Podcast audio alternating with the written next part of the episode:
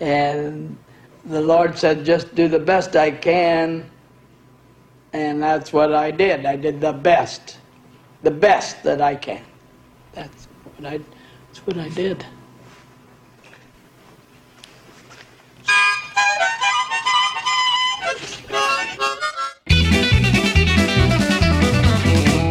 Welcome back to Quaid in Full, the podcast with all the Fox to give about actor Dennis Quaid. I'm your co host, Sarah D. Bunting, and I'm here with Iowa City Department of Buildings villain, Jeb Lund. Hello, Jeb. Hello.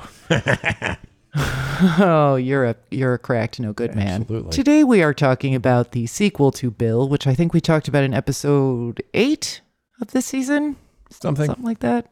around there. That is the uh, sequel to Bill, Bill on his own. There's honestly not a whole lot to say about either the film or its quaidosity for reasons that will become clear. But first, we have, as is customary, a little pod business to do, specifically about whether either of us has gotten around to listening to the Renaissance, and if not, why not? Jeb, would you like to begin our journey? Um, I'll be honest with you. I just I forgot we were doing this today until I woke up this morning, and so my entire day has been uh, gotta gotta watch Bill on his own. Gotta go back and rewatch any bits I need to. Gotta take notes. Definitely not lying around. Uh, you know, just doing a J and uh, thinking about the Renaissance, which I would have been happy to do. You know, just sort of like hang out on. Well, I can't really hang out on my porch. I don't know if you can hear the monsoon going on behind me, but uh, that might also have done it too. I, I feel like uh, listening to the Renaissance just doesn't seem like wet weather listening. You know? Yeah. I admit that I had not thought of it that way before, but you're absolutely right. Like a summer downpour is not peak Renaissance listening. I concur. Yeah, I didn't uh, get around to it either. My excuse is that uh, I have been recording my own audiobook and I have been doing so much talking into a microphone and doing pickups and trying to, you know, act animated orally without moving my upper body at all. Uh, Uh, that if if I may, uh, uh, what's the book about? Where can I buy it? You may. The book is called A Very Special, Unauthorized Beverly Hills 90210 book. There is a lengthy subtitle as required by law. It's um, me and Tara Ariano writing up 93 of the keyest episodes of Beverly Hills 90210. It will be on sale as of September 22nd, and you can pre order it from abramsbooks.com, from Amazon if you have to, but uh, support a local bookseller. Why not? So the subtitle of the book is the explanation for why you didn't do the Renaissance, or is it? Yes. I'm not okay. okay. All right. A- so at no time is there any Quaid anywhere in the zip. Ergo, I Right. just had to like really get method about reading my sidebar about the Peach Pit's finances. Yeah, I could. Yeah, I wouldn't want to get like attitudinally distracted by you know like the certain the certain magnetism that he has and take you off of where you want to be. If you want to, if you want to give Nat a little what for, you know, for just being like just an old dumbass or something, you don't want to be, pardon the expression, a little horned up. You know, it's not going to work. Yeah. That's Jason Priestley's job. Hi-oh. Yeah, definitely little. Oh, yeah. yeah. Li- Low Pockets really gets both barrels. Um anyway. Spe- speaking of uh shorter statured people of whom we're slightly more fond, The mixture. the mixter, but not the 35 foot backward swimming one. we love so much in Jaws With a 3D. strange growl. Yeah. Uh, all right, shall we hear a plot summary for Bill colon Please. on his own? Bill Sackter struggles to cope after his best friend and guardian, Barry Morrow, and his wife Beverly, Bev, move away. Bill moves into a group home run by May Driscoll, who teaches him how to read. Bill soon discovers his religious heritage, overcoming the fire that accidentally destroyed his small canteen business, and then travels to California to search for the Morrows. End quote. That is by Anonymous on IMDb, and I can see why, because there are numerous inaccuracies in there. Like you, you'd think he just tied his bandana to a stick and hitchhiked there from Iowa. That's totally not what happens.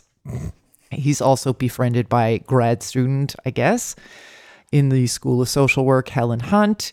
I'm not convinced he learns how to read or count, frankly, but many lessons are learned along the way. This one I did find contemporary reviews of, but before we get into that, do you have any general comments about this sequel to the surprisingly affecting for us, Bill? Uh, it was still affecting, and I don't know, you know, I don't know how much of that is me just being a raw nerve for five years again, uh, and, and willing to like, oh, I can't, I can't have the the expiating sob about my own shit. So allow me to use this piece of like pop culture ephemera as an outlet for it. Like, so I was definitely a little worked up during it, but like, I also couldn't escape the sense that like most of the Bill story, I mean, very logically was told. I mean, there's a reason why that was the first screenplay. I think, you know, that got in really everything that you needed to get in. So in this one, we, we wind up, I think probably about a half an hour is spent on well, can Bill continue living at this house because they violated this local zoning ordinance? Uh, they've got enough people to qualify as a boarding house, where you know, unfortunately, this is all single-family residence zoning, which is something the president is very concerned about. If you want to, you know, if you're a NIMBYist person, then maybe you are too. But um, like all of this is solved by like finding a piece of paper and yeah. it's not a very big house. You're going to find that piece of paper. If you told me like the only thing that was keeping me in my home was a piece of paper, I would have riffled through every single book I own by the end of the night. I mean, I might have to do gloves so I don't just wear holes in the tips of my fingers, but it, like it's kind of stretching credulity there. And then the Helen Hunt's uh, grad student because we're kept at the TV movie clip, she doesn't get to develop the relationship that Barry had with Bill. So the moments where she's intemperate and kind of feeling her way sting a lot more, and you kind of wonder why he stuck with it, or maybe even why she has. Like the the, I don't know. I I, I kind of I don't like Helen Hunt as an actress though, so that that might have been eh, like an obstruction on my part. But I just felt like they didn't really click in that humane and touching way that uh, Barry and Bill do in the first one. Or maybe it's just, you know, having seen it before, like they do do that, but it didn't affect me as much. I don't know. I mean, am I off base? I mean, the, one of the reviews that I read, possibly the People magazine one from the time, pointed out that, you know, the first TV movie did extraordinarily well. So it being TV, they decided more of a good thing is always better. And that's why we have this sequel. Helen Hunt, at this time, I found her very appealing. This is like the quarterback princess era, and also mm. girls just want to have fun. Um, and she had not like retreated behind this sort of bitchy, condescending wall that starting with mad about you i feel is is where kind of she kind of lost me as an appealing actor which is a pity because like five or 10 years before that, she'd been fine. Yeah, this just felt like pandering to to people who enjoyed the performance by Mickey Rooney the first time and he was nominated again for this. He didn't win. Yeah, I felt similar to you. I felt um moved at times by him and his situation but also manipulated and also also like it was able to successfully manipulate me because it's 2020 and there's a lot of other shit going on that's like the cleansing cry that I need would like never stop. So to be able to focus it on something like this is yeah. I guess helpful or something needed. This movie is not needed, but yeah. One of the things I noticed the second time uh, going through on Bill here is that, you know, maybe one of the reasons why Rooney's performance resonated with so many people in the uh, the Academy of you know whatever television arts or whatever it is, because like being a child star and then playing a childlike person, it was able to do some of the mugging that maybe they were used to in a in a pitiable way or like in a, a super vulnerable way that in his larger body made it all the more I don't know, like sort of tugging at nostalgia and at vulnerability for people. Um, because yeah. this time it felt like maybe he was mugging a little bit bigger uh, than before, and I, I didn't know if if that was my familiarity making it kind of come off the page in greater relief or come off the screen in greater relief, or if it was maybe that he was just going bigger in this one. But it it felt he felt a little bit more like um, going even big on childlike a, a few times. I don't know. Well, or it, like in a sitcom what you talking about Willis moment, a little hmm. bit, just like the things that they kept coming back to, like his phrasings. I think they were leaning on those a little hard, and I think that was a script thing that he could have really blown those out to be way bigger. Um, but he managed not to. Like I did sort of admire his restraint. May I read for you some words from John J. O'Connor for the New York Times? Please. All right. Barry Morrow, Dennis Quaid, the filmmaker who first took an interest in Bill's story, is moving from Iowa to California with his wife and young son. Bill moves into the boarding house of May Driscoll, determined that he is going to make it on his own while running a small coffee shop at the University of. Blah, blah, blah. Things will not be easy. May's neighbors are not enthusiastic about her boarders, who also include a woman named Angela, Edie McClurg, and a withdrawn handyman named Kenny, Tracy Walter, who's like totally, uh, hey, it's that vaguely threatening hayseed. Yeah. The more you drive, the dumber you get. What is that from? Repo Man. Oh, okay. I think a lot about this kind of stuff. I do my best thinking on the bus. That's how come I don't drive, see? You don't even know how to drive. I don't want to know how. I don't want to learn, see? The more you drive, the less intelligent you are. Anyway, That's true.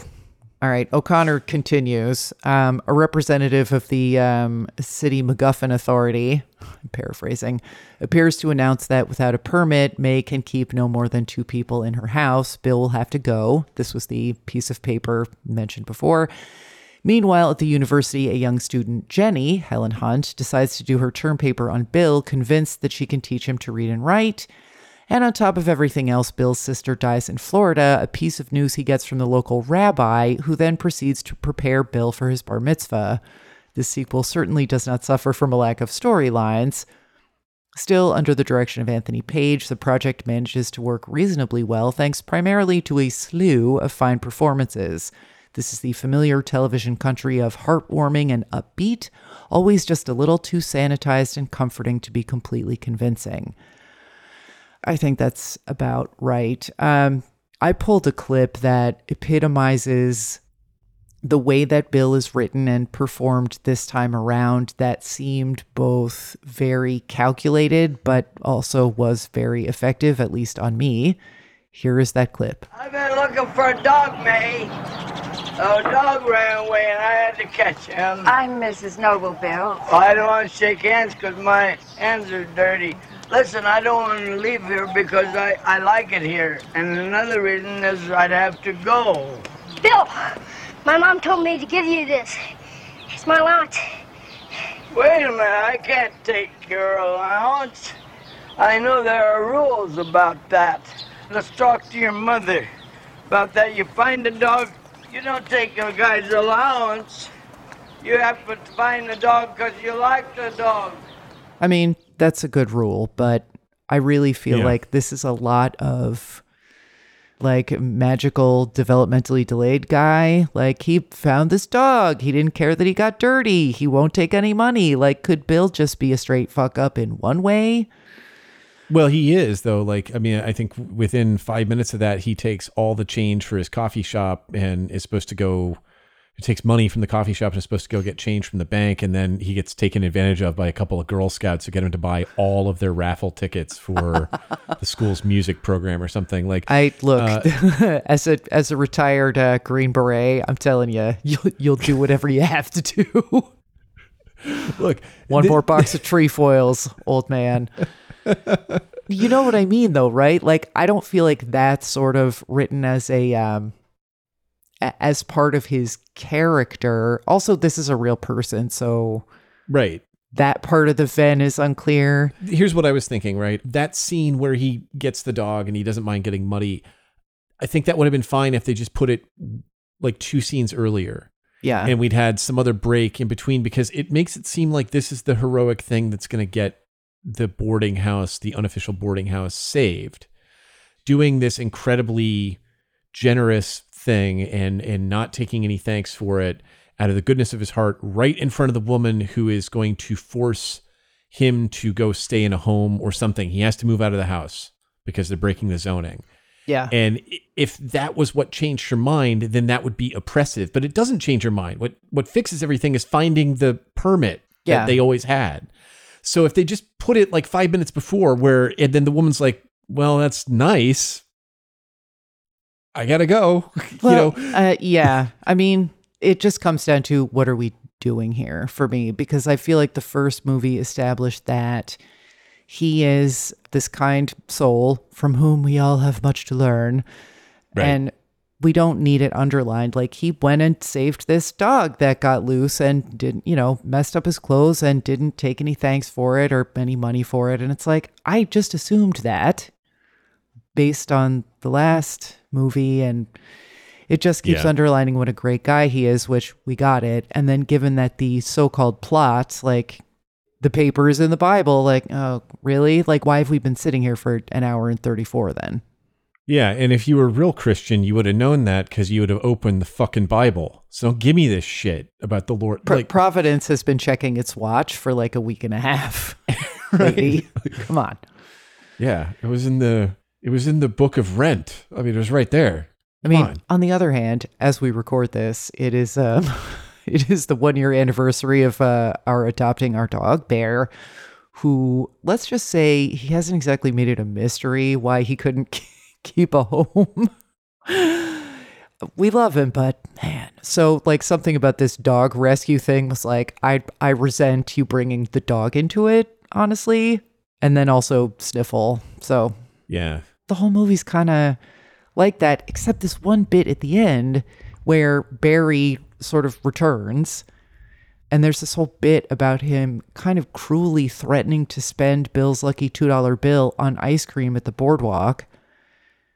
And it appears to be part of Barry's plan to like sever Bill from him emotionally by being a dick. I like I was not clear on that. I didn't think it was a good look for the movie but everything turns out okay in the end, I guess. I, I don't know. a lot of interactions with Bill. I'm not really sure how mean spirited they're meant to be. Um, Yeah. Helen Hunt's Jenny, I'm not sure how much we're meant to view her as a callow person or a a uh, and you know a person with underdeveloped empathy because you know she is a first year grad student and in fact we find out at the end of the movie after she gives this impassioned speech she's only done one semester of grad school and then she's, gonna leaving. And he's She's- like, yeah. So, but are you going to come back? And she's like, I don't know. Like, well we became friends and that's good enough right bye yeah. bye bye bye now bye bye bye you know just like it, it's it's Barry and her back to back and then at the end it's like well Bill died this year Yeah. Oh, geez. And then there was that. all the friends you met of Bill's like they were like Bill I'm a little busy right now R.I.P. Bill like whoa Yeah. Guys, don't study too hard. I'm just going to annoy you while you're trying to study in this coffee shop you built for me via the proceeds of some kind of bake sale that we didn't see. Yeah, R.I.P. like- Bill. Like if the last thing that Bambi had said to Bambi's mom was like, "Listen, I'm just I've got a thing right now. Can you just give me 10 minutes and go away?" You know, like it's just uh, th- there's all this like weird rejection Yeah. right before we get hit with the in memoriam and then even before that like just accidentally accidental meanness from uh, Jenny. He says at some point he's heartbroken because his sister is sick and he needs to go see her and he says uh, and he also knows that he may be evicted and he says I gotta move. What? Oh, I maybe better see my sister. Sarah, the one in Florida? This Jenny, this came, and May didn't want to read it. Me neither. Bill, it's okay if I just drop you off, right? I mean, I can't come in the room with you anyway. Uh, uh, Bill, uh, this is his friend. I'm not sure. We're halfway through the movie, and this is still the way she's behaving. And then uh, about uh, ten minutes after that, she gets exasperated with him and says, Bill, how am I ever supposed to evaluate that? Look, it looks like this agreement isn't working. Now, do you want to call it quits? Like, find someone else for your paper then. And then there's her, I guess, boyfriend, Doug, who starts out as this, like, I thought it was just going to be the two of us. And then Bill is the one who is cutting him major side eye at lunch. And uh, Doug's trying to be like, nope, just the check. And Bill's like, I'll have some coffee, please, which was kind of, kind of a uh, power move. And then five scenes later, he's like discussing with Doug that there's a problem on the coffee pot of doom, which I suspect inspired the killer crock pot of This Is Us. I can't swear to it, but I can't prove it didn't. I mean, I don't know, like not justice for Doug or anything, because who cares? But I, I don't know, like the the movie just was like really not. I really do not wish to uh, compare this to porn, but that's what I'm gonna do. Hold my beer. It's just only interested in the like, you know, hitting the hitting the bar parts, mm-hmm. you know. So, "What it has going for it is a, a song at the beginning oh, that I oh. can't, I couldn't find any trace of on YouTube. I would love to find a full copy of this, but it just has this lyric that I, I guess Why? that I want you to hear." A dream is not a waste of time when you feel it in your heart. Wh- Can I ask a question though? Where would you have to feel it for it to be a waste of time? I mean, if it's a stabbing pain in your ass, yeah, probably a waste of time. I like the fact that this movie had hot zoning action. I always love hot zoning action. Sure, yes. The guy who played uh, Rabbi Jeff Portman, uh, Paul Lieber, is from a like a seven or eight season seven or eight Law and Order episode, but he also was in the Hollywood AD episode of the X Files where he played the Abbie Hoffman Mankey Micah Hoffman. Oh, that was the one where right. Garry Shandling asks uh, Mulder if he dresses to the left, and then Oh, um, thank you. I was like, I know. Yeah. uh, I was looking at that entry on IMDb and was like, I can't, I can't get a fix on. Like, I know I saw it, but I can't get a fix Yeah. on it. So yeah, thank you. and Scully Yeah. was played by David Duchovny's chief victim, Téa Leoni. So. Mm-hmm. History's You know. greatest acting robot. And listen, you know, it was an extinction level event. She had to keep cool. It- otherwise, how deep could the impact have been without her? Think about it. Or are you talking about David Duchovny? Let's let's rate this bitch, shall we? not not Téa Leoni, the movie. I'd like to rate the movie a wood, if you know what I mean. And uh, no, um, I don't know. I was really struggling with it. Uh, can we can we talk this out? I mean, is this a? Do you have a firm number in your mind, or I mean, I don't, I don't know. like I feel like my first instinct is to say a three because any lower than that implies that I was actively angered or made uncomfortable, which I wasn't.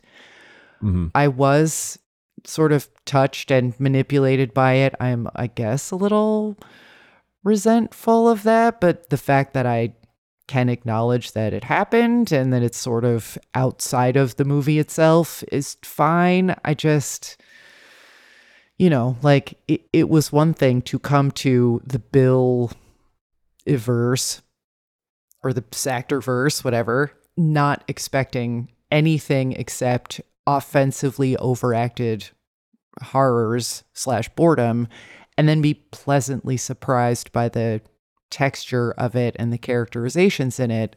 But once I was all set. So this is a pretty low rating, but it's mostly for I don't know, superfluity.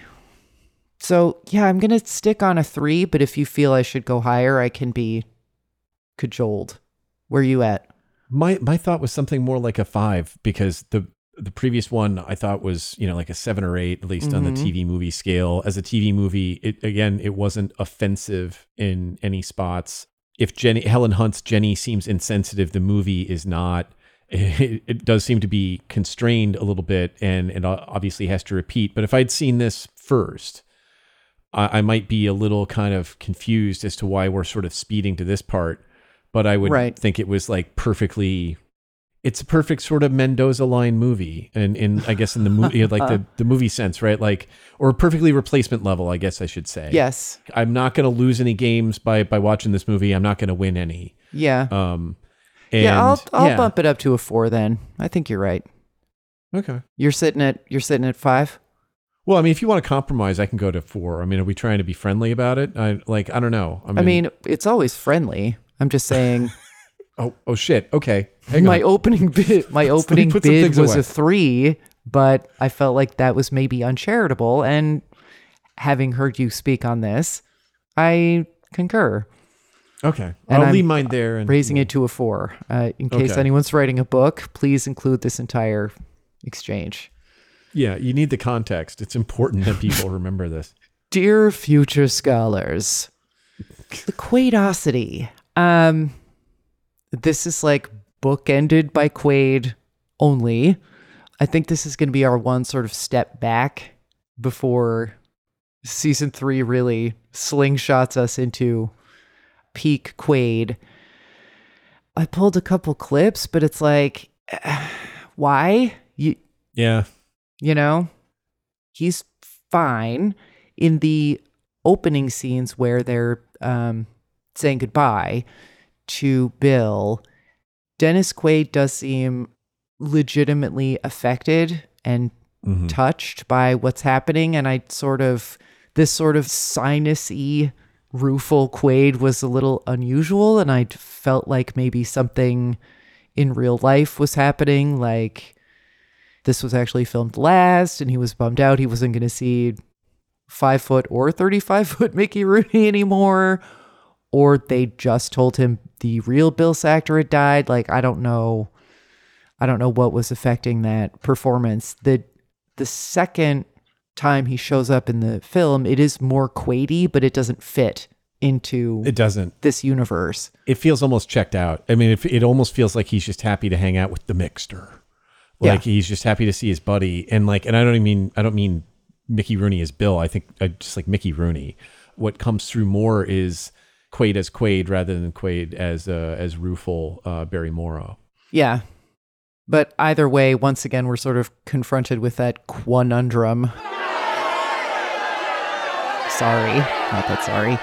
What happens if he's being Quaidy, but he shouldn't be being Quaidy? And I think what Yeah. happens here is that it's a two because he's barely in it and he shouldn't be in it anymore. That was that was my pick, and it was in fact I was going to say like it, it's a two, and one of the two shouldn't even be there because the Quaidiness is like Yeah. is just like phoned in. All right. Well, before we wrap up this season of Quaid in Full, a couple of notes. It will surprise no one to learn that in our season overall, both the highest scoring overall film and the Quaidiest film was last week's entry, The Right Stuff. Stripes was the least Quaidy on our list. Somehow it scored a um, 0.05 combined Quaidiness, and then Should have been a zero. yeah, it it really should have. generous. And we can't we can't really prove that uh, we can't really prove otherwise. Um, and then lowest overall score, somewhat surprisingly, I guess, given how much I ranted about Stripes, uh, was actually Caveman in episode four. That had a combined overall score from us of 1.75, followed closely down the basement stairs by Gorp. So low, low these many months ago. So that's it for the season. I think we really have had quite a long journey from complete obscurity to utter absence of Quaid to approaching peak Quaid in just 10 episodes or 12 episodes. You, you've come a long way, listener, and you might feel that you've wasted a lot of time in the dream of reaching peak Quaid. But I want you to remember, A dream is not a waste of time when you feel it in your heart. And I think Dreamscape is the first episode of season three. bueno, So, so there's a segue for you. comma, folks. Next time on Quaid in Full, after your hosts have a nice long lie down with the assist of brown liquor, yes, another one, Season 3, the mid to late 80s, peak Quaid Ahoy, Dreamscape, Inner Space, Suspect, and other fine films with two syllables. In the meantime, you can smack the coffee machine that is our show notes and follow the podcast on Twitter at Quaid in Full Pod. Wondering when your favorite Quaid joint is getting covered or want to advertise on a specific film or TV show's episode? DMs are open. Quaid in Full is hosted by Sarah D. Bunting and Jeb Lund and edited by Jeb Lund. Don't subscribe yet? Put down that harmonica, do that anyway, and go sign up wherever you get your podcasts and rate and review Quaid in Full so other people can find it. Thanks for listening. We'll talk to you next season.